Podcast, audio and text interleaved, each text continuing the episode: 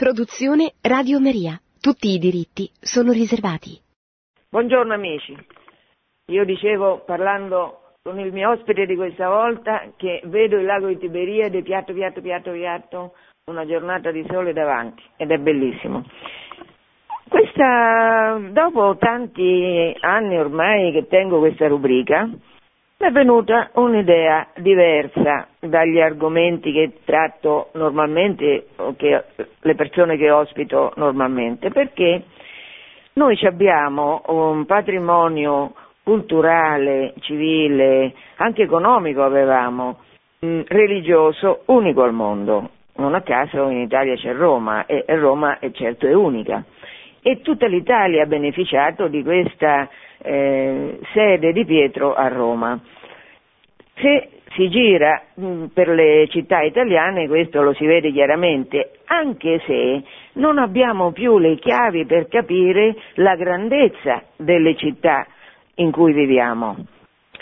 Io mh, per tanto tempo ho girato per fare conferenze in genere sul risorgimento e una volta sono andata ospitata a Siena da un sacerdote, don Alessandro Galeotti, che è l'ospite di questa puntata. Tenete conto, ascoltatori, amici ascoltatori, che sono stata ospitata a Siena da don Alessandro per una conferenza nella sua parrocchia e poi lui mi ha accompagnato a fare un giro per Siena che conoscevo, conoscevo superficialmente non sapevo tutte le glorie, le ricchezze religiose, culturali, civili del, delle, che Alessandro mi ha svelato mano a mano che mi accompagnava per Siena.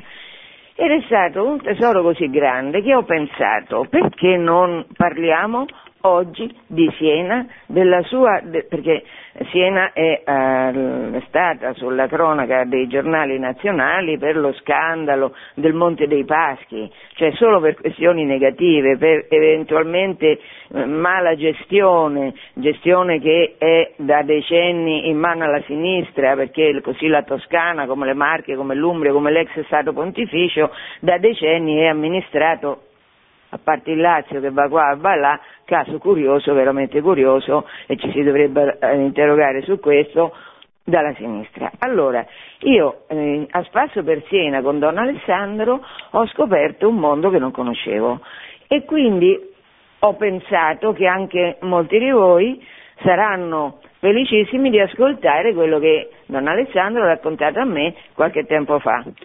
A te la parola, Don Alessandro. Buongiorno, buongiorno, a tutti gli ascoltatori, ciao Angela, grazie mille di questa occasione che ci date. Sì, eh, Siena non è la mia città natale, come forse sentirete anche dal mio accento, ma da più di vent'anni sto a Siena, abito a Siena e ho fatto il parroco fino a qualche mese fa proprio in città, oggi sono in, par- in parrocchia alla periferia di Siena. Tutti pensando a Siena ricordano il suo palio che si ricorre due volte all'anno, il suo secolare e discusso Monte dei Paschi, il suo essere enclave fedele al Partito Comunista nelle diverse denominazioni assunte negli ultimi decenni, i più sportivi forse conoscono le gloriose squadre di calcio, la Robur, che dal 2004 è tornata in Serie A, e quella più titolata di basket, la Mensana Basket, con otto campionati italiani vinti, ma difficilmente si sa che questa città toscana definisce se stessa come Sena Vetus Civitas Virginis, Siena, antica città della Vergine. Questa espressione è ripresa dalla formula numismatica presente sulle monete della Repubblica di Siena dal 1376 e unisce due motti precedenti di almeno 300 anni, Sena Vetus e Sena Civitas Virginis. Siena, città della Vergine, dunque. Questa mattina vorrei insieme con voi ripercorrere lo strettissimo legame che unisce la Madonna a questa città e che senza tema di smentita nei secoli si è definita come sua. Siena Scusa, don Alessandro, don Alessandro, sì. mi senti? Scusa, sì, mm, puoi parlare un pochino più adagio? Certamente. Siena eh. non può vantare radici antichissime e gloriose come altre città europee. Gli storici ancora discutono se in epoca etrusca fosse una cittadina o soltanto un villaggio. Certamente fu marginale, come marginale fu sotto il dominio di Roma. Fu eretta a municipio solo nell'87 a.C., nel primo periodo dell'impero, assunse il titolo di colonia romana col nome di Sena Iulia. Il primo riferimento alla Vergine forse viene proprio da qui. Nel luogo dove ora sorge la Basilica Metropolitana, o più probabilmente dove sorge oggi il Palazzo Arcivescovile, potrebbe essere stato innalzato il Tempio a Minerva, la divinità vergine dei guerrieri, della poesia, della medicina. Sopra questo simulacro pagano sarebbe poi sorta la prima chiesa dedicata alla Madonna, prima radice di quella che diverrà l'antica cattedrale di Siena. Ma Dea Vergine era anche l'ultima divinità pagana venerata in città prima della conversione al cristianesimo di Anatreissa. Insomma, proprio a contrapporsi alle vergini pagane, Siena cristiana nasce Mariana, devota all'unica Vergine seconda. E questa sua matrice la porta, potremmo dire, nel proprio DNA, nella propria natura. Dalla conversione al cristianesimo in poi, Siena sarà sempre legata, pur nelle contraddizioni degli uomini, a Maria Santissima. Ma torniamo alla nostra storia. Siena, piccola colonia militare romana, non conoscerà una grande fortuna durante l'impero romano. La sua avventura invece verrà più tardi, proprio alla fine di quell'ordine che per secoli aveva governato il mondo conosciuto.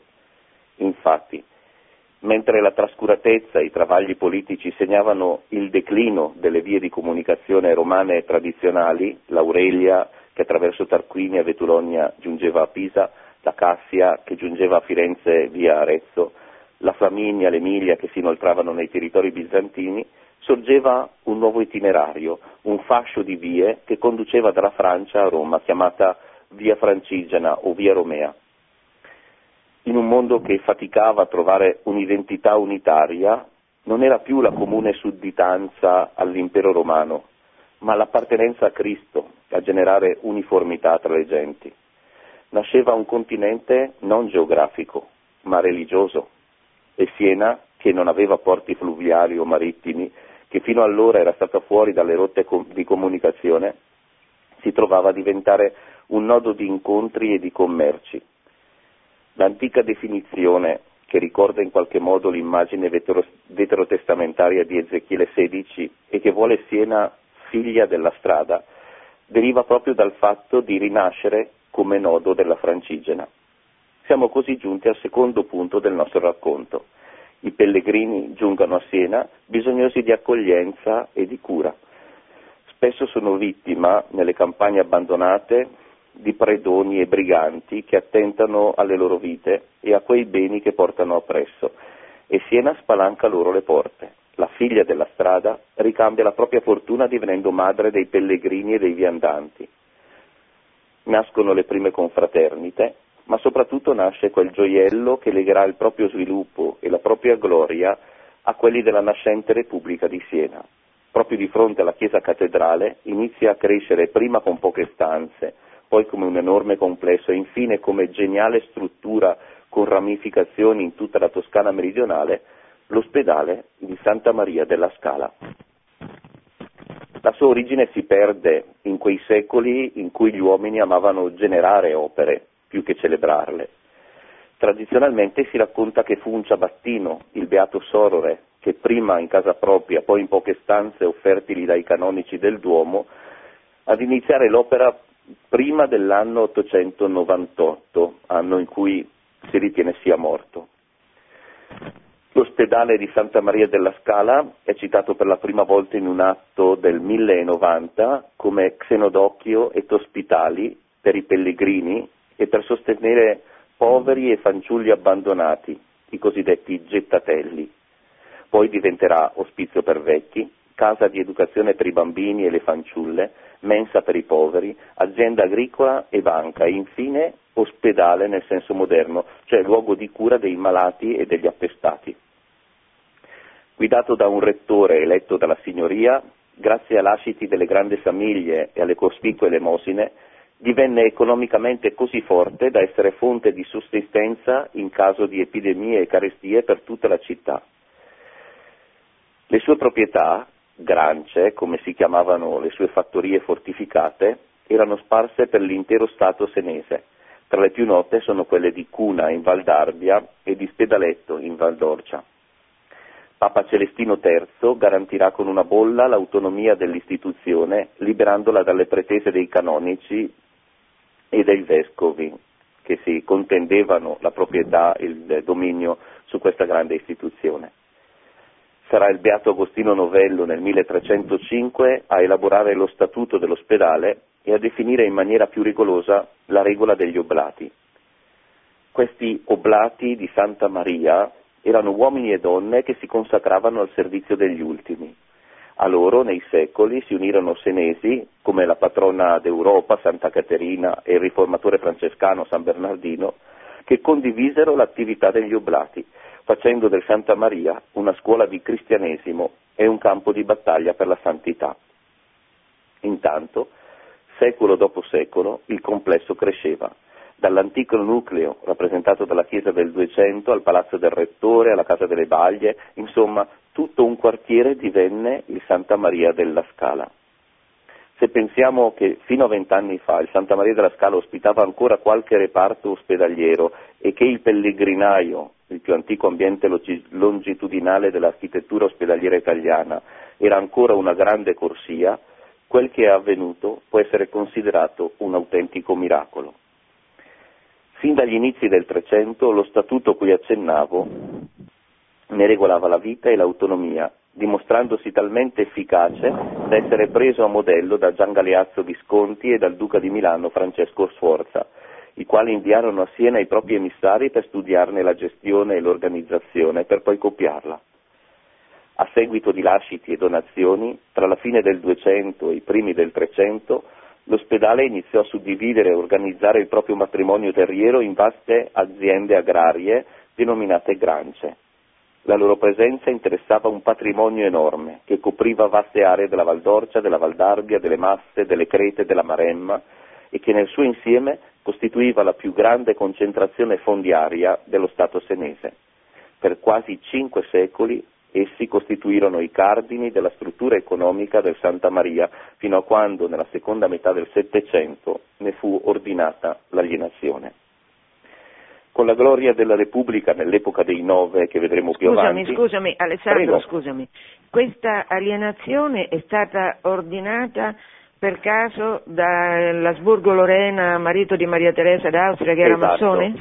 Esatto. Eh, e questo va sottolineato perché tu stai descrivendo una ricchezza enorme dovuta alla pietà cattolica che a un certo punto viene alienato dagli illuminati, così come, succede, come era successo dall'illuminato Lutero e poi da lui in poi la rivoluzione francese, rubano tutto quello che i cattolici hanno uh, accumulato e ben gestito, perché questo che tu stai descrivendo è un esempio di gestione eh, amministrativa di un grande patrimonio, no?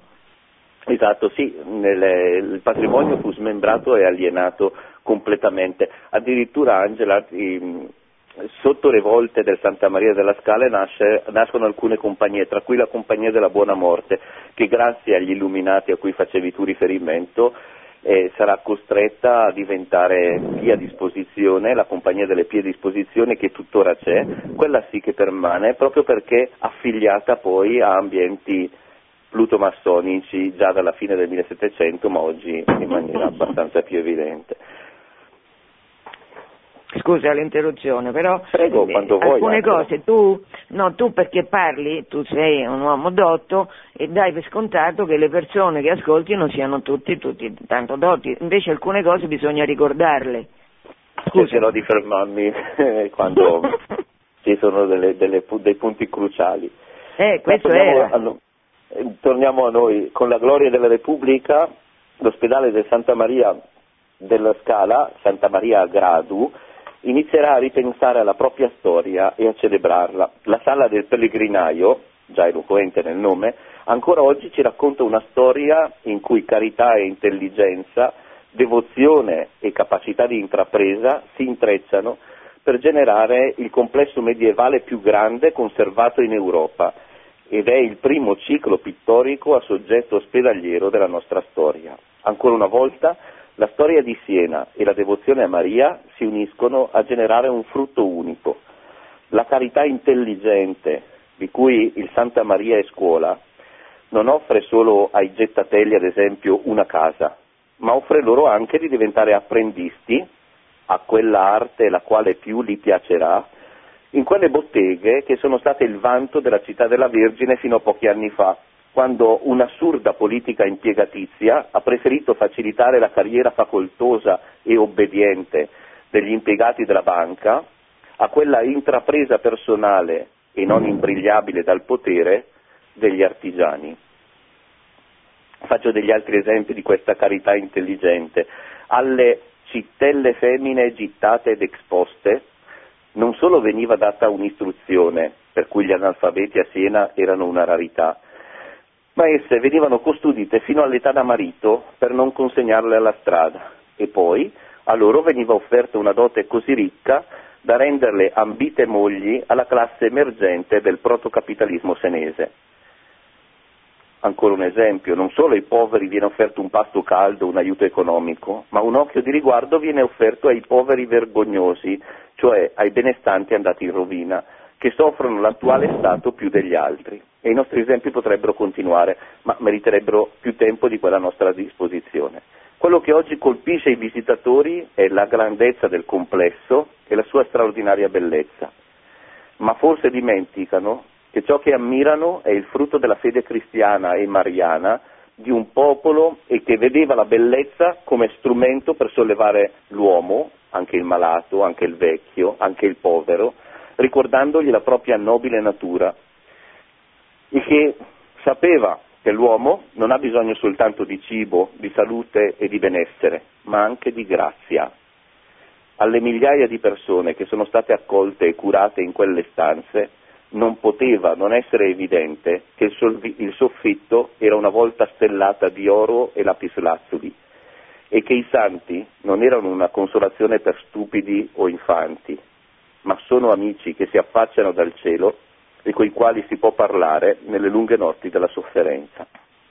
Il Santa Maria della Scala davvero rimane una gigantesca opera che ancora oggi dovrebbe eh, stupire per la grandezza del, dell'opera cristiana che c'è dentro. Dicevo prima che le fortune del Santa Maria della Scala sono state irrimediabilmente legate a quelle della Repubblica. Quando l'assedio che segnerà la fine della libertà per Siena da parte delle truppe fiorentino-imperiali, iniziato nell'agosto del 1554 e cessato il 21 aprile del 1555 con la definitiva capitolazione di, Re, di, di Siena per resa di fame, iniziò a far sentire la propria drammatica forza, fu creata una nuova magistratura, i quattro cittadini per distribuzione di monte, per cavar dalla città tutte le bocche disutili. E dopo pochi giorni, per le vie di Siena furono gridate queste parole, che tutti i rifuggiti in Siena, tanto contadini quanto forestieri, dovessero per tutto il V6 di agosto avere sgombro la città con loro famiglia, sotto pena di due tratti di corda e alle donne e putti di essere frustati. L'arte della guerra a volte diventava spietata costringe la città posta sotto assedio in pratica ad espellere le bocche disutili. Al momento dell'assedio i conti di alcuni storici ripetono che fossero presenti 24.000 persone all'interno della città, ormai la rovina era abbastanza evidente, poi questo assedio era stato ampiamente annunciato. Le bocche disutili erano circa 7.000 di 24.000 la popolazione reagì, bocche, molte di queste bocche disutili, le bocche inutili appunto, furono chiuse in Duomo e i cittadini aprirono la chiesa e furono subito liberate più che 2000 bocche inutili. Ma la situazione poi eh, Scusa degenera. Alessandro, non Prego. ho capito, non ho capito. Che succede? Scusami, non sono queste stato bocche chiaro. inutili, no, queste bocche inutili. Il, eh, I quattro magistrati delle bocche inutili, i quattro magistrati che dovevano espellere queste bocche inutili, prima di Eh. Dove li li mandare? in Dove li cattedrale. dovevano mandare? Li mandavano fuori dalla città, ovviamente fuori dalla città trovavano, trovavano i nemici e se erano belle donne o ragazze i nemici li accoglievano volentieri, ma per tutto il resto i nemici li aspettavano con le picche. E, e quindi il, prima di mandarli fuori li radunarono tutti, li stavano radunando tutti in cattedrale, in Duomo. I senesi li liberano, ma poi il governo è costretto a altre recrudescenze per mandare fuori eh, la gente. Tra queste bocche inutili ci sono proprio anche i ragazzi che erano ospiti delle le bocche disutili, erano ospiti del Santa Maria della Scala. Diventarono bocche disutili i frati ospedalieri, gli inservienti, gli oblati, le oblate, le baglie che allettavano i più piccoli e perfino 250 putti, considerati fino a quel momento figli della famiglia del Santa Maria della Scala. Con brutalità quelle persone furono costrette, insieme a molti cittadini precettati, a uscire dalla porta di Fontebranda e caduti nelle imboscate nei nemici vennero uccisi più di cento infra uomini, donne e putti.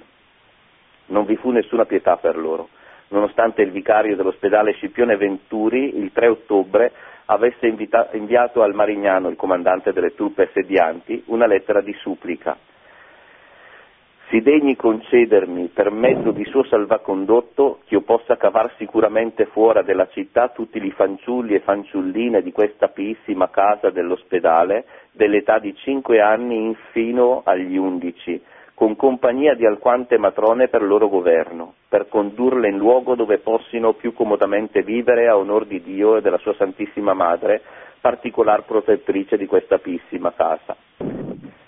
Ecco invece come si presentò la scena dei superstiti. La mattina erano tutti fuori di, por- di porta a Fontebranda a giacer per terra con grandissime strida e lamenti. Era la più gran compassione a vedere quei putti svaligiati, feriti e percossi in terra a Diacese. Di lì a pochi mesi Siena cadeva in mano a Cosimo de' Medici. Certo, formalmente né l'autonomia di, quel, di Siena né quella della Santa Maria della Scala terminavano, ma di fatto iniziava un nuovo modo di guardare alla politica, al bene comune, alla carità. Il centro da quel momento non sarà più l'uomo, ma lo Stato. E il potere non si inchinerà più di fronte al debole, ma lo trascurerà per seguire la strada segnata non da un popolo, ma da alcuni campioni, i geni, da celebrare, da imitare e da invidiare. Santa Maria della Scala rimane insomma, Angela, una memoria visibile di uno straordinario sguardo sull'uomo che la Chiesa è stata capace di generare nei secoli e che il potere non fa dimenticare. E che finisce più o meno col tanto celebrato umanesimo. E finisce con l'umanesimo, sì. Poi Santa Maria della Scala continua ovviamente, come dicevo, fino a poco più di vent'anni fa, alcune corsie del Santa Maria della Scala erano ancora occupate da alcuni reparti, però di fatto è cambiato completamente lo sguardo, non, finisce il Medioevo con la caduta di Siena nel 1555, finisce uno sguardo umano e cristiano. Mi, sono stato chiaro? Sì, sei stato chiarissimo, solo che poi dopo, nel corso dei secoli, da qua al 1500, sono 500 anni, ci saranno state tante manifestazioni, lo stesso di carità cristiana. Ma sicuramente, no, no, quello che dico io è che cambia proprio l'atteggiamento eh, del potere, del, del potere, della struttura, del potere. la, della struttura della, dell'organizzazione anche civile nei confronti del, eh, dell'uomo. Ecco. Però c'erano tante confraternite in tutta Italia quando sono arrivati i Savoia che le hanno soppresse. Ma non è più No? uno statuto che stabilisce che si debba rendere conto a Dio, adesso è al vostro buon cuore, al sentimento, alla- all'impegno personale eh, o organizzativo dei, dei cristiani, non è più lo Stato, in questo caso la Repubblica di Siena, che riconosce il proprio scopo nella salvaguardia del bene comune a partire dai più piccoli, dai più deboli. Capito? Sono organizzazioni private, certo. Esatto. Torniamo alla storia di Siena. La Repubblica di Siena nasce nel 1125, anno in cui viene deposto il vescovo, allora capo della città e del contado attorno ad essa. Viene eletto un governatore consolare per governare lo Stato senese nei primi anni. Convenzionalmente viene indicato il 1186 come l'anno del riconoscimento ufficiale del nuovo Stato da parte del Sacro Romano Impero anno in cui l'imperatore Federico Barbarossa concede la possibilità di battere moneta, il sanese, e di eleggere liberamente i consoli. Nella prima parte del XIII secolo, insomma 1200, Siena stringe alleanza con Perugia, Orvieto, con gli Anglo-Brandeschi che comandavano tutta la Maremma e il Grossetano. Nel 1228 viene sancita l'alleanza con Pisa, Pistoia, Poggio Bonizio, l'attuale Poggi Bonzi. La, il rapporto con Firenze è sempre stato molto teso. Nel 1201 viene sancita la, la pace di Fonterutoli, ma pochi, dopo, pochi, anni dopo Firenze rompe questa, questa pace, questa pace armata. Nel 24 Siena conquista Grosseto e incomincia a diventare pericolosa anche per Firenze. Dieci anni più tardi, 1234, viene instaurato il governo dei 24, cioè 24 nobili signori che si alternavano nel governo eh, della città. La ghibellina Siena ha come alleato lo scomunicato Manfredi di Svevia, figlio di Federico II. In Toscana Siena può contare su alleati come Pisa, Arezzo, Pistoia, Poggibonsi, Montepulciano, Montalcino. La fazione quindi adesso in teoria, scusa, quindi adesso in Prego. teoria se Siena è diventata ghibellina, Firenze è, è alleata col Papa? Sì, più che alleata con il Papa, come tu ben sai, Guelfa e Ghibellina sono due modi di interpretare la posizione eh, del papato rispetto all'imperatore. Nessuno dei due mette in dubbio che il Papa può intervenire in campo anche secolare diciamo, del certo. governo, però in maniera molto diversa. I Guelfi ritengono che il potere dell'imperatore discenda da quello del Papa, i ghibellini ritengono che il potere dell'imperatore, pur soggetto all'autorità del Papa, discenda direttamente da Dio. Ma tutti e due hanno dei punti di ragione dei punti di torto ovviamente, però eh, a questo punto si tratta soltanto di alleanze strategiche a mio, a mio giudizio, anche perché Siena, come vedrai, in pochi anni passa dall'essere ghibellina all'essere guelfa eh, con tranquillità, insomma, ecco. Si mm-hmm. tratta solo di alleanze politiche per contenere o sostenere il potere dell'uno o dell'altro. Certo. Le mire espansionistiche di Firenze, acuite dai conflitti economici con Siena, fanno alzare il livello dello scontro tra Guelfi e Ghibellini che culmina nella grande battaglia, quella di Montaperti, il 4 settembre del 1260. Questa è la data cruciale della storia di Siena, per come ancora oggi i senesi stessi la pensano. Nei primi mesi del 1260 le truppe tedesche, alleate, quelle di Manfredi, alleate con Siena, spiegano la resistenza dei comuni marremmani. E questo suscita la risposta, la reazione della Lega Guelfa guidata da Firenze che manda 35.000 uomini a difesa dei comuni riconquistati dai senesi. L'esercito si eh, accampa a nord di Siena, nella zona di Porta Camollia, c'è un primo scontro, un primo tentativo di assedio tra il 18 e il 20 maggio, i tedeschi riescono a rompere l'assedio e siccome alcuni di loro sono feriti, Manfredi manda ulteriori truppe, questo fa avere un'escalation, diremmo oggi, eh, di violenza intorno a Siena. Nasce la Ligò Guelfa, che guidata da Firenze comprende Bologna, Prato, Lucca, Orvieto, Perugia, San Gimignano, San Miniato, Volterra, Colle Valdelsa che si stringe intorno a Siena. Il 2 settembre del 1260 Firenze manda l'ambasciatori a, eh, a Siena. Il, il governo dei Senesi era riunito nella chiesa di San Cristoforo sul Corso. Se mi permetti Angela leggo quali sono le eh, richieste da parte dell'ambasciatore di Firenze per parte del magnifico e potente comuno di Fiorenza, noi vogliamo incontanente questa città sia tutta isfasciata e tutte le mura siano per terra, a ciò che l'entrare e l'uscire di Siena siano a nostro piacere, e qualunque luogo vogliamo si possa entrare e uscire, e vogliamo metare in ogni terzo di Siena a nostro piacere una signoria. Al presente vogliamo fare un grosso il grande castello a modo di casaro in Camporeggi e fornirlo di gente e di vettovaglie e guardarlo a nostre stanze per lo nostro magnifico e potente comuno di Fiorenza. Insomma, Fiorenza, Firenze chiede a Siena di smettere di, esiste, di esistere come città autonoma e come repubblica, ponendo delle condizioni ovviamente inaccettabili. Il eh, due stesso tutto questo, signori... scusa, scusa la Prego. parentesi Don Alessandro, tutto Prego. questo è anche raccontato dall'arte, dopo ce ne parli?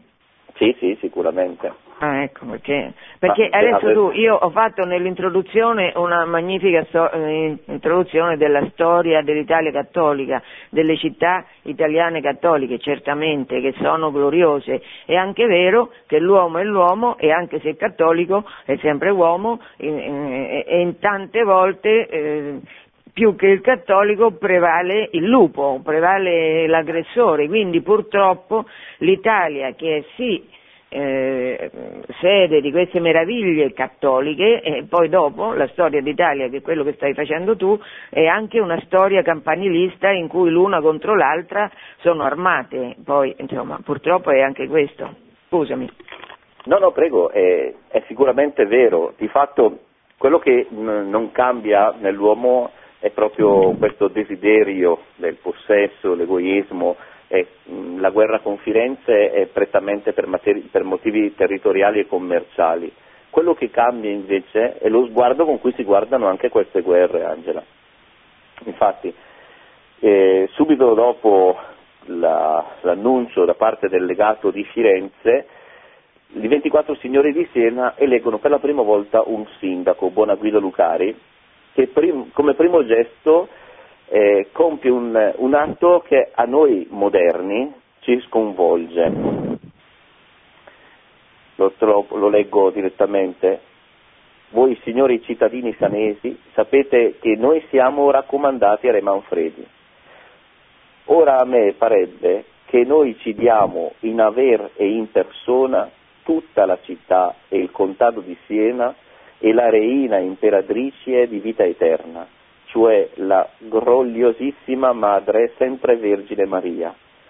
Per farle questo vi prego a tutti per lo suo amore, a voi piaccia di farmi compagnia. Cioè l'idea di eh, Bonavida Lucari è quella di non offrire spiritualmente Siena alla Vergine o consacrarla spiritualmente, ma regalarle la città e il contado sicché lei diventi la signora e la padrona di Siena certamente un po' ruffiano, nel senso che vista la malparata, vista la, la stragrande maggioranza degli eserciti toscani si stringono contro Firenze, loro regalano la città contro Siena. Siena, eh, contro Siena, scusa, loro regalano la città alla Madonna dicendo adesso è roba tua, però di fatto questo è lo sguardo che cambia.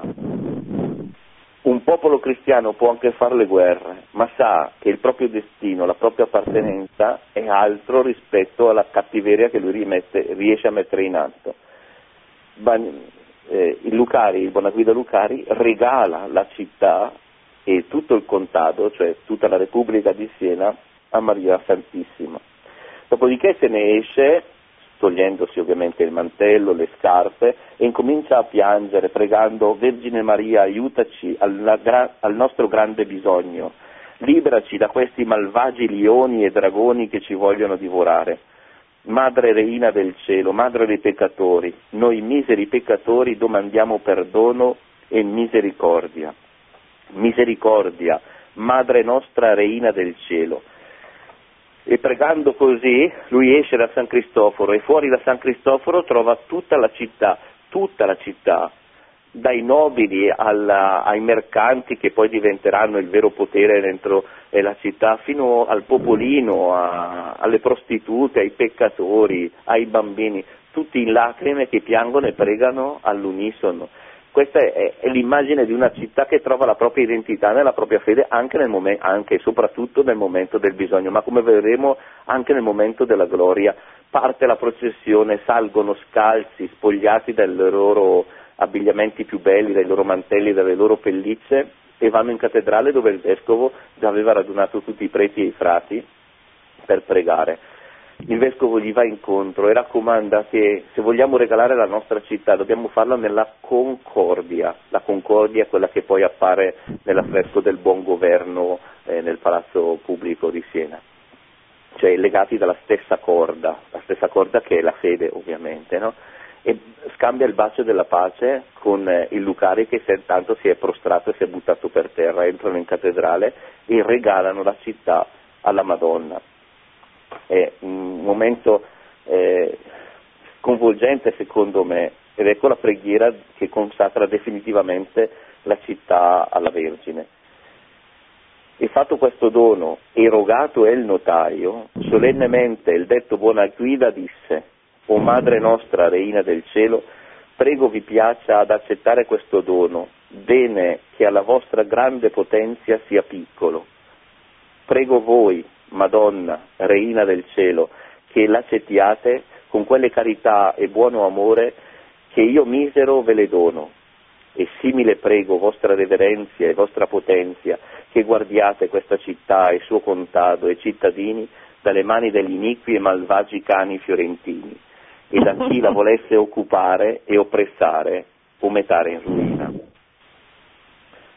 A parte gli apprezzamenti sui fiorentini che credo che molti miei concittadini senesi ancora possano sottoscrivere, eh, però eh, c'è il dono, no? dice io lo so che forse per te è un piccolo dono, ma ti prego di accettarlo con quell'amore con cui lo faccio a te.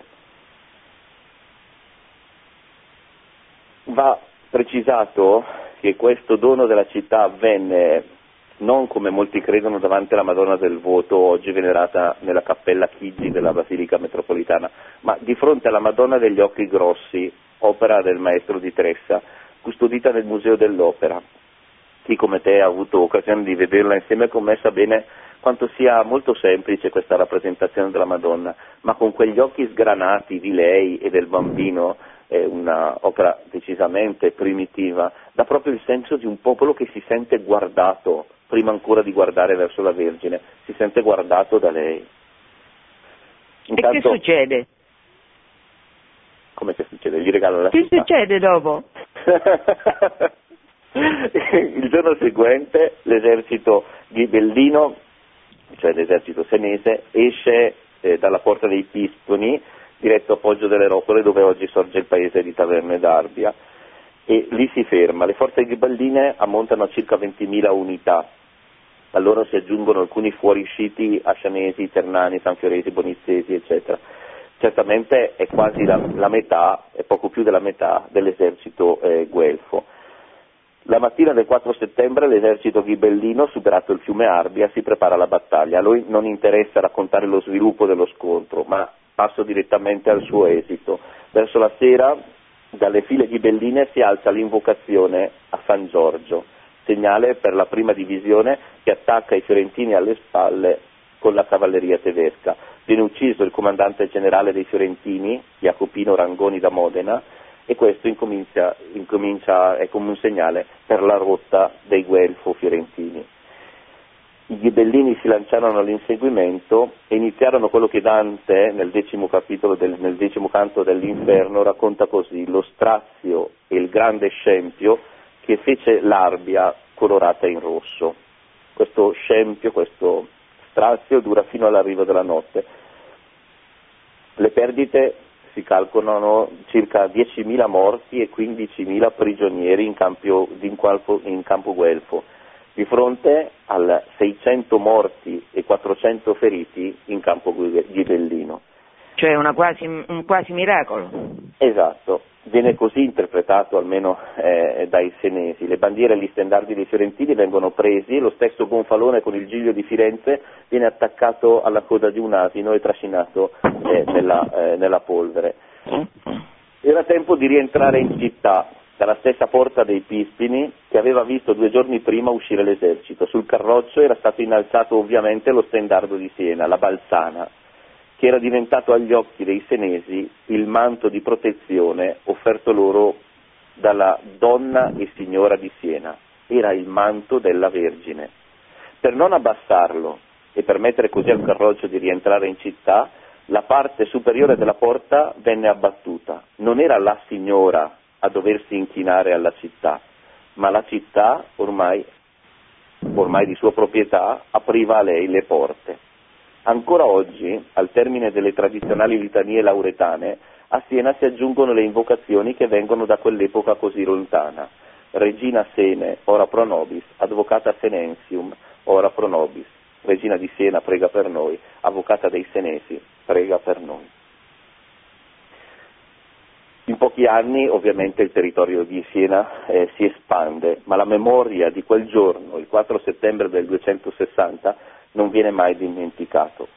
Cambia il governo, viene formato il governo dei 15 nel 1280 e finalmente nel 1286 viene, sostituito con il governo dei nove. Mm, per farla breve Angela ti dirò, eh, il governo dei nove è un governo che esclude le famiglie nobiliari dal governo diretto della città, ma ovviamente non li esclude dai rapporti con le altre città, quindi dalla diplomazia e dal governo economico della Repubblica, e va al potere quel ceto medio, quel protocapitalismo come l'ho chiamato prima, di Siena, i mercanti, i commercianti, insomma le persone benestanti, che si alternano al governo della città con eh, un complicato sistema di elezioni e di nomine. Insomma.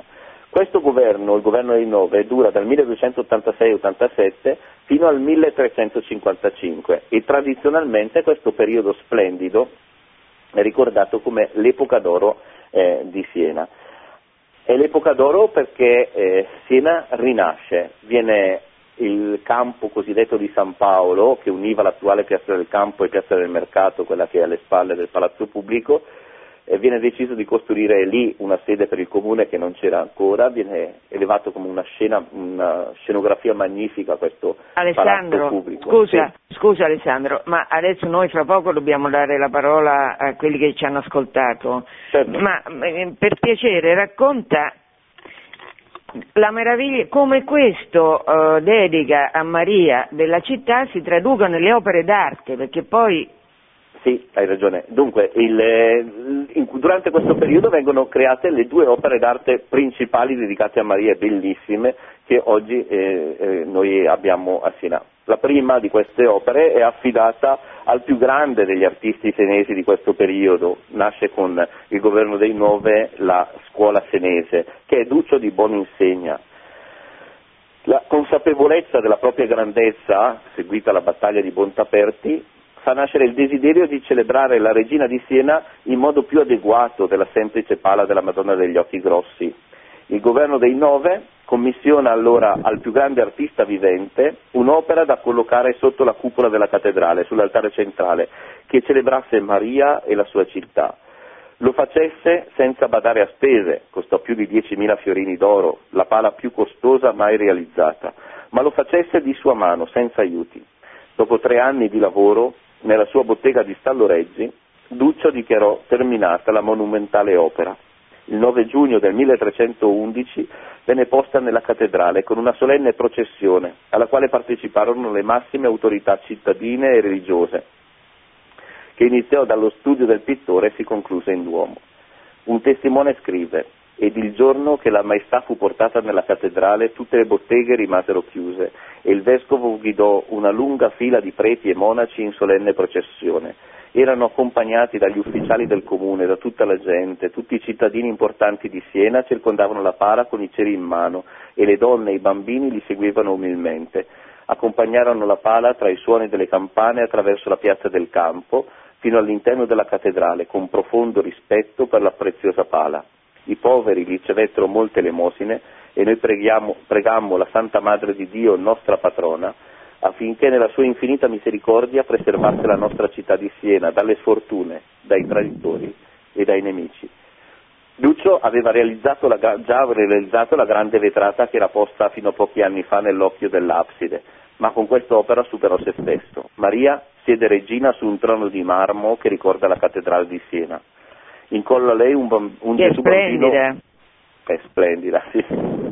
In collo a lei un Gesù bambino paffuto e sorridente che abbonda che abbandona i caratteri iconici orientali, cioè smette di essere quella statica eh, visione che avevano gli orientali che avevano così influenzato Siena attraverso i commerci e insieme benedicono il fedele che è portato per un gioco di sguardi degli angeli che circondano la Vergine, lui stesso ad essere protagonista della scena, ad essere in paradiso, accanto alla Vergine i grandi santi della cristianità, San Pietro, San Paolo, Santa Caterina d'Alessandria, Sant'Agnese, San Giovanni Evangelista e il Battista, che nel 1464 diverrà ancora più caro ai senesi, ai quali il concittadino Pio II farà dono del braccio destro del precursore ancora conservato, il braccio che ha battezzato Gesù e come abbiamo ricordato ieri nel Vangelo lo ha indicato come l'agnello di Dio. E dove è conservato questo braccio? Nell'altare del, nella cappella di San Giovanni Battista, che è di fronte alla cappella Chigi dove c'è la Madonna del Voto, entrando in cattedrale nel transetto a sinistra. Perché poi ci sono i grandi senesi di cui non abbiamo tempo di parlare, Caterina e eh, San, Ber... Eh, San Bernardino. San Bernardino da Siena, è il creatore del nome di Gesù, quello che poi viene diffuso come immagine, come mm, diciamo, eh, stimolo alla preghiera a, a Gesù. Vabbè. Sì, ma queste, questa, questi mm, periodi di grandezza e di eh, coscienziosa identità generano frutti di santità eh, insuperabili, sono più di 400 i santi, i beati, i venerabili di Siena di questo periodo. Quindi non è soltanto e un tu mi raccontavi economico. anche che la, certo, che mi raccontavi anche che la piazza del campo, dillo tu, la piazza del campo è fatta a forma di mantello di grande conchiglia, ma è un mantello eh, una delle immagini più diffuse in quell'epoca in Toscana è la Madonna della Misericordia, la Madonna che apre il suo manto e sotto accoglie tutto il popolo, papi e peccatori, tutti insieme. Ecco, quel, quella piazza del campo fatta a forma di manto vuol ricordare proprio la Madonna che protegge la città, che abbraccia la città e la mette sotto la sua protezione. Torniamo, finisco di parlare della maestà di Duccio che per me rimane imbattibile, insuperabile, straordinaria. Io eh, ci faccio meditazione per me, ci faccio, porto anche amici a fare meditazione lì davanti. Quest'opera di straordinaria bellezza diceva le lodi di Maria, ma insieme, ambientando gli eventi evangelici nelle vie di Siena, ribadivano la coscienza dell'identità della città. Ai piedi della Vergine, infatti, un'unica frase scritta ci dice che questo era il sentimento della città e dei sudditi della Vergine. Mater Sancta Dei, si causa senis requi, si ducio vita, te quia pinsitita. Madre Santa di Dio, sii motivo di pace per Siena sii vita per Duccio perché ti ha dipinta così. Insieme con eh, la Madonna rappresentata nella Maestà della, del Duomo, anche però la coscienza di Siena eh, viene portata in cattedrale e insieme con questa Madonna, con la sua eh, sfortunata vicenda, finisce anche l'identità religiosa di questa città. Infatti nel 1506 la pala viene spostata dall'altare maggiore a uno laterale ritenuta dal gusto mutato arte primitiva, così veniva chiamata, nel 1771, come vedi a date che ritornano e che tu ben conosci Angela, venne trasferita alla chiesa delle carceri di Sant'Ansano in Castelvecchio a Siena, dove venne smontata per essere ripartita tra due altari e segata in più porzioni. In quell'occasione numerosi pannelli andarono perduti. Mentre i pannelli più grandi tornano in Duomo nel 1795 e da lì vengono poi musealizzati alla fine dell'Ottocento, molti altri, appartenenti alle parti accessorie, le predelle, le cuspidi, eccetera, vengono disperse. Alcune storiette fanno mostra di sé nei maggiori musei del mondo, altri sono perdute per sempre. La città della Vergine, la figlia della strada, ormai si sentiva emancipata e rinnegando le proprie radici in nome della modernità illuminata, cancellava la sua vera grandezza. È una triste sorte vedere così mutilata oggi la maestà incompleta, senza la carpenteria, come anche tu hai visto, insomma. Ecco.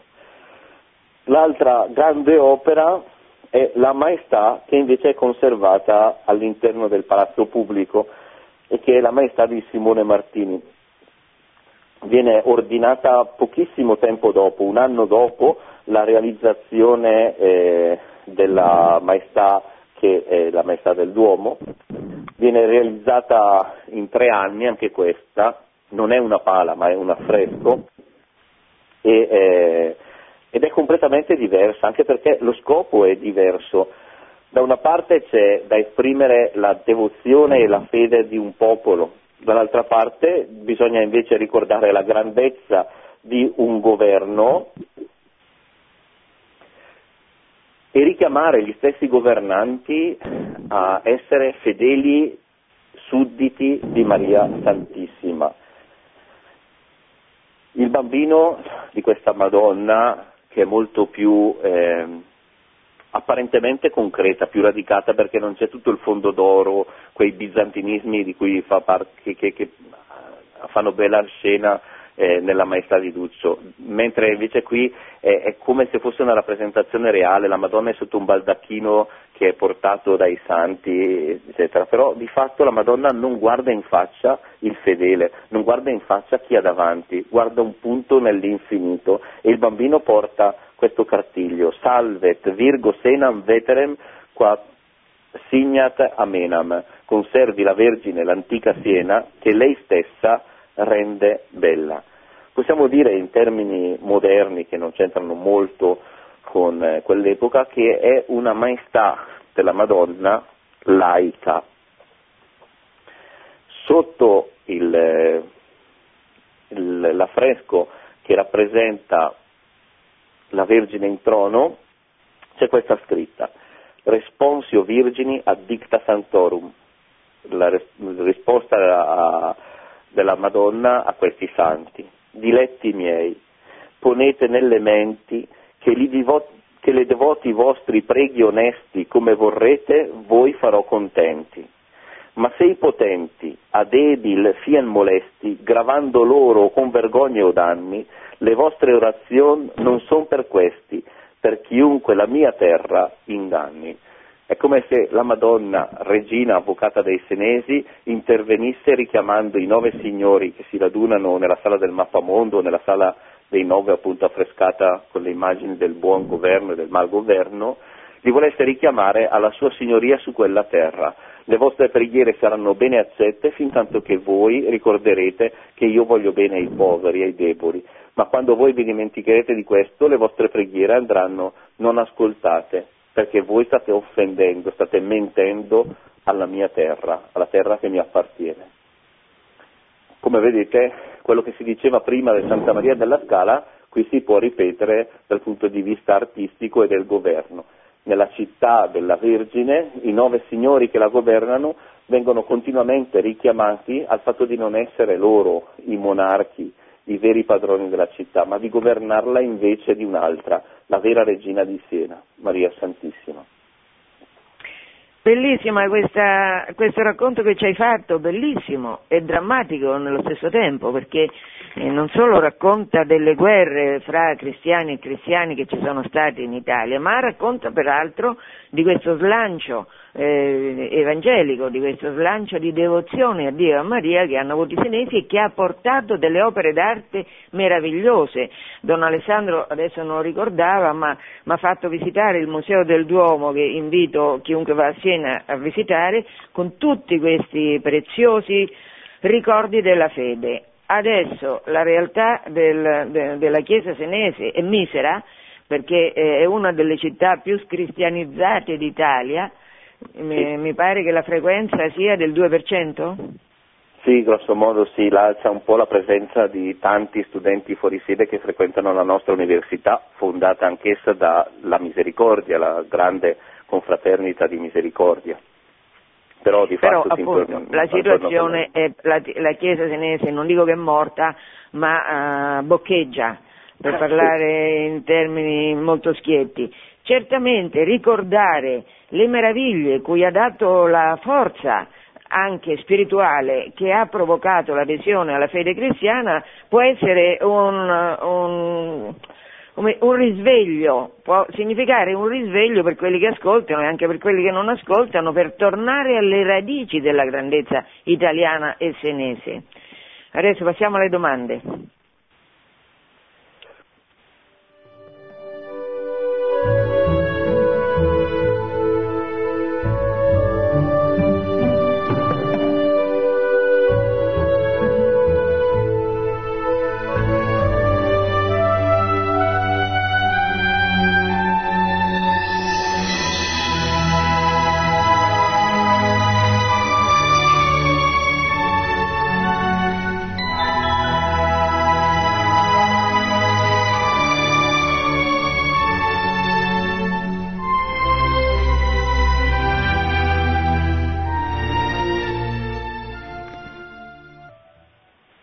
Pronto? Sì, Sì, pronto? mi chiamo Luca, telefono, mi chiamo Luca, telefono da Pisa, volevo soltanto fare una precisazione, ho, se- ho sentito Concordia. e- e Qua i, sentire- i- sentito- i- i toscani che sono l'un contro l'altro armati sono contenta che intervengano. Un pisano. Prego. Sì, eh, vabbè, veramente poi sono nato in Maremma, le, le mie ho ascendenze varie, comunque Concordia non è l'avere, essere legati alla stessa corda, ma avere lo stesso cuore, con Sì, sì, sì, no, cor, ma è- concordi, corcordi, cioè, sono rimasto Sicura- un po' per sicuramente, però, Volevo soltanto fatto- dire questo, questo. saluto e ascolto per radio. Grazie, sì. Grazie mille di questo intervento. Sì, è evidente che Concordia ha un'origine etimologica da core, però eh, ho fatto riferimento direttamente al- all'affresco del buon governo nella sala dei nove, appunto nel nostro comune, nel municipio di Siena, in cui la Concordia è rappresentata eh, come una donna che porge una corda che lega insieme i, i cittadini. Sì, Era questa, riferimento iconografico. questo aspetto della corda, scusami eh, Alessandro, questo aspetto è, è- è visibile in, che certo è con il cuore, con lo stesso cuore, l'unità di cuore, dice Gesù, cuore indiviso, certamente, però poi ci sono anche i legami che legano il cielo alla terra e questi sono simbolizzati dalle corde. In tante chiese, in tanti affreschi ci sono queste corde che significano appunto que- i, nodi anche. A proposito dei nodi, colgo questa occasione per, lo saprete sicuramente che siete molto più istruiti di me, però io non conoscevo la Madonna che scioglie i nodi. E se qualcuno ascolta e ha bisogno di una grazia, si rivolga a questa Madonna che scioglie i, nodi, che è veramente eh, meravigliosa. Scusate, questo non c'entra niente con Siena. Prossima domanda? Eh, pronto? Sì. Sì, pronto, buongiorno. Eh, sono Flora della provincia di Lucca. Eh, Perfetto, volevo solo dire, perché ho acceso tardi, non so se ne avete parlato, che non per nulla viene a Ostina, comune di Reggello, la Madonna della Riconciliazione. Io è da vent'anni che faccio i pellegrinaggi e porto gente a Ostina. Sono molto legata a questa signora perché già sta soffrendo molto. Eh, fra l'altro è una signora che non credeva, lo sape- senz'altro siete al corrente. No, io non Eh, conosco assolutamente nulla Oh, di quello di peccato, cui è lei vent'anni parla. che viene, eh, miracoli tanti. E questa signora non credeva, fra l'altro, e andava solo per curiosità un giorno a vedere il vestito della sposa perché c'era matrimonio nella chiesina del paese. E invece si è imbattuta nella Madonna della Riconciliazione. Da vent'anni succedono cose meravigliose, eh, perché Beh. la Madonna da, da principio ha detto appunto eh, abbiamo da riconcili- avete da riconciliarci tra, tra voi e con Dio. Infatti eh, ho detto di, di, per le confessioni, così, per, per è una cosa meravigliosa, guardi di andare, ora c'è l'ultima domenica di febbraio, è ogni due mesi Eh, l'ultima signora. domenica del mese. Grazie. Prossimo- eh, hai da dire qualcosa, don Alessandro? No, che non sono mai stato Ostina, ma ne conosco i frutti anche per eh, delle parrocchiane che mi sono particolarmente amiche e devo dire che comunque la devozione alla Madonna porta sempre dei frutti grandissimi nella vita Ah, certo. spirituale e anche reale delle persone. Certo. Prossima Questo lo dico da, domanda? da- da parroco, insomma. Eh, buongiorno. Buongiorno. Buongiorno. Una non Buongiorno. toscana? No, no, no, io sono, io sono della provincia di Venezia, Maria. Ecco. E volevo ringraziare intanto perché mi sembra un'ottima cosa questo del riscoprire attraverso anche la storia delle città. Eh, avrei bisogno di qualcuno che faccia quella di Venezia, sì, a me dà un'idea. è complessa, è interessantissima, sì, sì, sì. Ecco, eh, anche perché ambigua, nel senso come che- la vita, come la eh, vita, nel signora. senso che il potere viene da Costantinopoli e l'appartenenza è al cattolicesimo, quindi sta su due gambe Venezia. Eh, Eh, e qui piega Sarpi e tante altre cose. Vabbè, eh, la domanda era, era questa. Mm, Io, eh, vedendo un po' il mondo, la storia dell'umanità, diciamo, ci si rende conto che l'unica vera civiltà è quella cristiana. E facevo una riflessione su due cose che voi avete detto. Una riguarda il governo dei nove che quindi in certo senso la classe artigianale, la classe commerciale, la classe artigianale, il cosiddetto terzo stato della, della rivoluzione francese eh, ha avuto una sua possibilità di rappresentanza e di governo. E evidentemente l'Italia non aveva una, Siena adesso si parla, ma probabilmente si può estendere anche ad altri comuni, seppure con sfaccettature diverse, non aveva quell'idea centralista del potere che noi vediamo in Francia che ha portato appunto all'unità questa... d'Italia sotto i Savoia.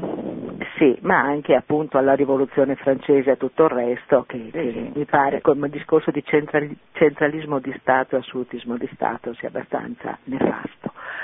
E quindi una riflessione su questa e sull'importanza quindi di queste categorie intermedie, diciamo, no? della produttività. E l'altra cosa, la, il accostamento che giustamente il padre ha fatto, Don Alessandro mi pare, tra quello che è l'artigianato, eh, quindi questa tradizione nobile di tutta Italia, sì. unico luogo in cui questo artigianato c'è a questi livelli, insomma, e quella che è la libertà, è quella che è la libertà. Nel momento in cui si favorisce il sistema impiegatizio si sfonda una situazione di dipendenza che porta ad essere sudditi e la libertà non esiste più. Quindi è una riflessione anche su quello che può essere il discorso della proprietà della propria vita, del proprio lavoro, dei propri beni come fondamento anche della libertà. Vorrei sentire qualcosa da voi a questo riguardo e vi ringrazio. Grazie signora, prego Don Alessandro. Dunque, io intervengo solo su quest'ultimo punto perché eh, proprio nella storia di Siena credo sia estremamente importante. Salendo nel facciatone, mh, quando appunto Siena raggiunge la sua gloria, decide di, di ingrandire il, la propria cattedrale, trasformando l'attuale cattedrale nel transetto del cosiddetto nuovo, Domo Nuovo. E poi questa costruzione non andrà a buon fine, rimangono alcuni ruderi di questo Duomo nuovo, da cui possiamo anche vedere come si lavorava, che lavoravano tutti insieme, non, non c'era prima il muratore che faceva la struttura, poi veniva abbellita, poi no, lavoravano tutti insieme. E quindi ci sono delle parti già finite, delle colonne, eccetera, e soprattutto finito è il facciatone, il cosiddetto facciatone che oggi guarda proprio sulla questura di Siena in piazza Jacopo della Quercia, uh, per chi guarda la facciata della cattedrale attuale è sulla destra. Salendo nel facciatone attraverso la scala, entrate nel Museo dell'Opera e poi salite, all'interno del facciatone ci sono due immagini sacre, uno è un Cristo Pantocratore di chiara ascendenza eh, orientale e una è una Vergine con il bambino. Queste due immagini non sarebbero mai potute essere viste da un normale pellegrino, da un fedele che sarebbe andato nell'eventuale cattedrale nuova, nel Duomo Nuovo. Mi sono domandato perché e la risposta l'ho trovata proprio perché quella cattedrale è costruita dalla gente di Siena. Tenete presente che molti popolani, quindi non quelli eh, borghesi, eh, artigiani eccetera, ma eh, quelli che abitavano nella creta scavata fuori da Porta, dei, de, Porta Ovile, Porta dei Pisfini, eccetera, avevano chiesto al vescovo di poter lavorare la domenica per la gloria di Dio, cioè di costruire la cattedrale lavorando anche giorno, nel giorno sacro. Il vescovo concede con un rescritto la possibilità di lavorare anche in quel giorno. Proprio per aiutare questi lavoratori a sapere sempre perché si lavora, erano state fatte queste due, gran, queste due immagini, queste due eh, lunette in basso rilievo del Cristo Pantocratore e della Madonna del Bambino. Un uomo che lavora sapendo perché lavora e non per portare a casa il 27 del mese uno stipendio, ma perché costruisce qualcosa di più grande, può anche azzardare sulla storia. Gli uomini e anche le donne che hanno messo mano all'opera di costruire la nostra grande cattedrale così come è oggi e addirittura di azzardare il Duomo Nuovo, sapevano benissimo che quando cominciavano quell'opera non l'avrebbero vista finita, né l'avrebbero vista finita i propri, nipoti, i propri figli e probabilmente neanche i propri nipoti, ma erano certi che siccome lavoravano per qualcosa di grande, potevano azzardare sulla storia. Guardando oggi il lavoro dell'uomo che si è così intristito a semplicemente a portare a casa il diritto di sopravvivenza, come purtroppo oggi sono costretti a fare i tanti lavoratori anche italiani. Mi viene a pensare che non abbiamo fatto un grande progresso, guardando poi alle chiese moderne, che devono essere finite in due poi. che il loro scopo è estremamente funzionale, creare degli spazi perché Ma la gente possa pregare. quello, lasciamo sapere- perdere questo aspetto perché è penoso, Sì, Angela, perlomeno nella maggioranza trovarmi. dei casi. Allora, la prossima domanda? Sì, pronto? Pronto? Sì, pronto, Pronto? buongiorno. Eh, buongiorno, senta, io le volevo, eh, intanto le vo- la voglio ringraziare per questa bella trasmissione che fate sempre, mi seguo sempre. E la mia domanda è questa, come si fa a, a dare credibilità a dei professori che non credono loro e non vogliono far credere neanche ai suoi insegnanti, ai suoi alunni? Ma noi cosa possiamo fare? Signora, eh, pregare. Al primo posto pregare, pregare come hanno fatto quelli di Siena, si è sentito la trasmissione, che erano 20.000 contro 40.000, stavano morendo assediati, sono usciti in campo dopo aver tutti eh, inginocchiati, pregato la Madonna che li aiutasse, hanno vinto. Pregare, Signore, è l'unica arma che abbiamo potente, anche perché eh, non solo eh, eh, vengono pregare che Dio ci conceda eh, dei figli innanzitutto, che non facciamo più bambini, che ci conceda di convertirci, che ci conceda di aprirci alla vita, perché Lui è vita e non vuole la morte di famiglie senza figli o con uno o con due al massimo. Questa è una, mm, è una ristrettezza, come dice, il braccio di Dio non si è accorciato. Allora, amore per la vita, per i figli. Poi questi figli cresceranno grati a Dio della loro esistenza e prenderanno una strada che permetterà loro di lodare Dio col lavoro che fanno, quindi anche insegnando, o perlomeno questo pregando che mh, le cose possano andare bene o meglio. E poi se le cose dovessero andare male pregando di affrontare un'eventuale persecuzione eh, con la schiena dritta perché questa è la preghiera della Chiesa, io sto insegnando qua in seminario, la storia della Chiesa è sempre la storia della persecuzione che Satana scatena contro la Chiesa, duemila anni, duemila anni di persecuzione. Com'è che la Chiesa è rimasta? La Chiesa è rimasta perché lo Spirito Santo ha garantito come Gesù ci aveva promesso, ha garantito la forza di resistere alla persecuzione, perché sempre siamo stati perseguitati, sempre siamo stati uccisi, sempre colato il sangue a fiumi dei cristiani. Quindi la preghiera, la preghiera cambia la storia, cambia la storia nel senso che sia cambia per esempio il cuore delle persone in bene, sia permette a quelli che subiscono persecuzione di resistere. Questa è la meraviglia che Dio fa con noi. Che dice Don Alessandro? Sono perfettamente d'accordo, anzi ti ringrazio Angela, però c'è ancora qualcosa che possiamo fare, cioè informarci sulla verità. L'opera della dottoressa Pellizzari, con i suoi libri, con le sue lezioni, con la sua presenza anche in gran parte d'Italia, e insieme con lei tanti altri amici, eh, è preziosa proprio per questo. Ci stanno raccontando un sacco di menzogne sulla nostra storia, sulla storia dell'Italia, innanzitutto sulla storia del nostro popolo. A Siena due volte all'anno si corre il palio, penso che tutti voglio- se vogliono possono vederlo eh, anche nelle trasmissioni nazionali. Ecco, ci viene raccontato il palio come semplicemente folklore di gente un po' folle, come violenza sugli animali, cosa che assolutamente non è. Il palio nasce come una forma di devozione, di festa, di esuberanza del popolo per la propria regina. Forse gli ascoltatori non sanno che il palio viene sempre corso in occasione delle feste mariane. Il 2 di luglio per la festa della visitazione nel calendario antico per la Madonna di Provenzano e il 16 di agosto per la Madonna Assunta a cui è dedicata la cattedrale. Un'altra domanda? Eh, pronto, buongiorno. Eh, Mi chiamo Esther. Eh, senta, lei, eh, io parto, eh, ci ha parlato della bellezza e delle opere d'arte di Siena, ma io credo che l'Italia sia la patria della, della bellezza.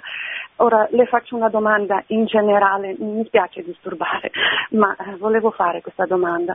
Io, io credo che uno dei più grandi miracoli del cristianesimo e del cattolicesimo in particolare sia stato proprio quello di trasformare quella che è l'invidia perniciosa, il vizio capitale, in un'invidia bonaria, un po' come, no, come la chiamava San Paolo, la parasilia per le vi- virtù cristiane.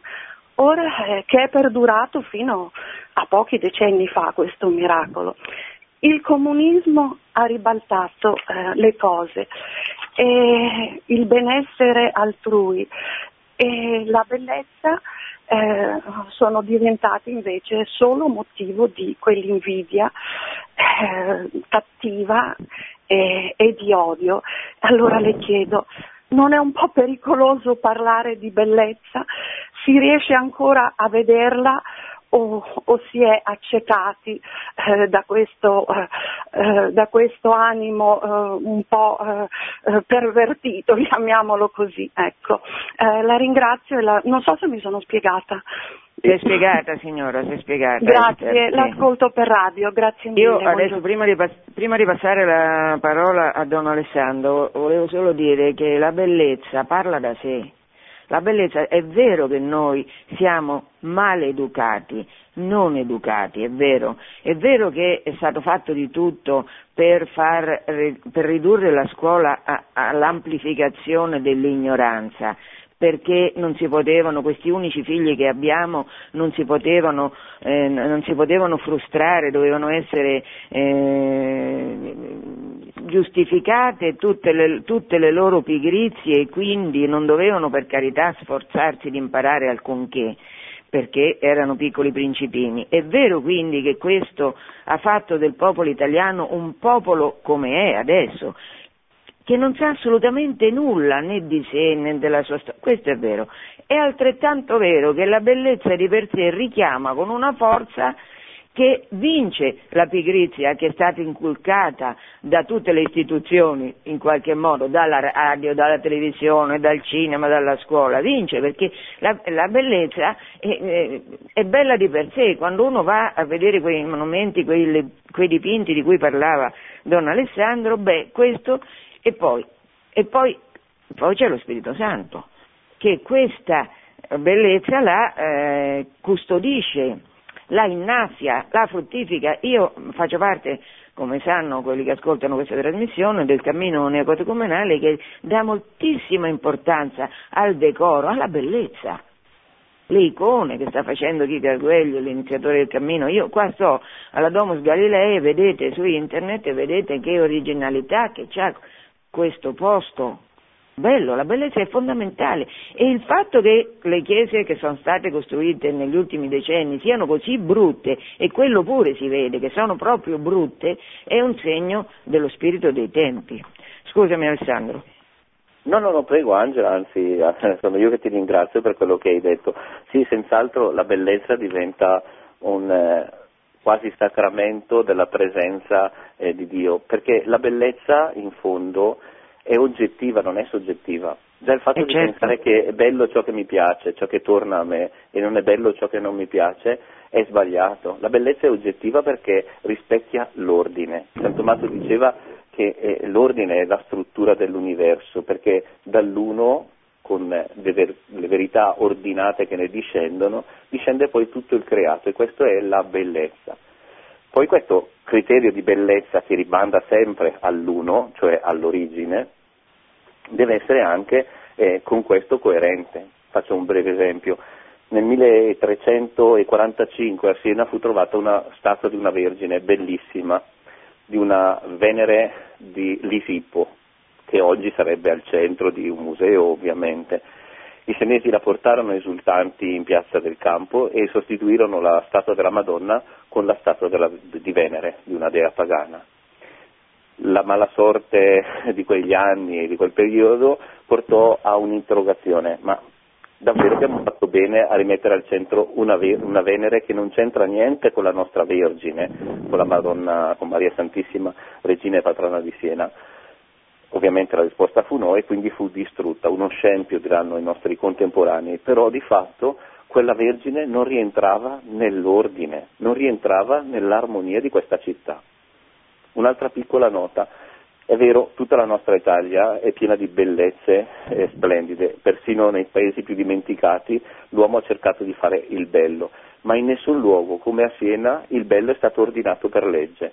Nello statuto del 1309, che è in volgare perché tutti lo comprendessero, mentre le altre città si stavano dotando di statuti in latino, viene espressamente richiamato il fatto che le, le, le opere, le case, le chiese, le piazze debbono essere belle ornate e ordinate, cioè deve essere fatto un unico progetto che possa abbracciare nella diversità anche la concezione di universale di appartenenza di cui questa città diventava un segno. Tutta la città diventa segno di bellezza. Come dico sempre, in modo un po' campanilistico, mi perdoneranno gli amici fiorentini che sono all'ascolto, Firenze ha tante cose bellissime, Siena è bellissima. Va bene, con questa chiusa un po' ironica, io non sono né senese né fiorentina, quindi è un po' ironica, però io spero che quello che abbiamo ascoltato da Don Alessandro Galeotti eh, ci spinga tutti a vedere quello che è vistoso, e cioè la gloria di cui si è riempita la popolazione italiana fino a che è stata cattolica. Perché quello che diceva Esther, che secondo lei l'Italia è il paese della bellezza, beh, non lo dice solo Esther, mi perdonerà, ma è dal 1300 che l'Italia è nota con Dante come bel paese e tale è conosciuto in tutto il mondo, bel paese. Allora l'augurio mio è quello che torniamo a essere il bel paese, consapevole della ricchezza che ha e di che cosa ha prodotto questa bellezza, di cui siamo strapieni. Grazie a Don Alessandro Galeotti, buona giornata a tutti. Vuoi salutare Alessandro, scusami. No, no, buona giornata a tutti gli ascoltatori, che il Signore vi benedica. Produzione Radio Maria. Tutti i diritti sono riservati.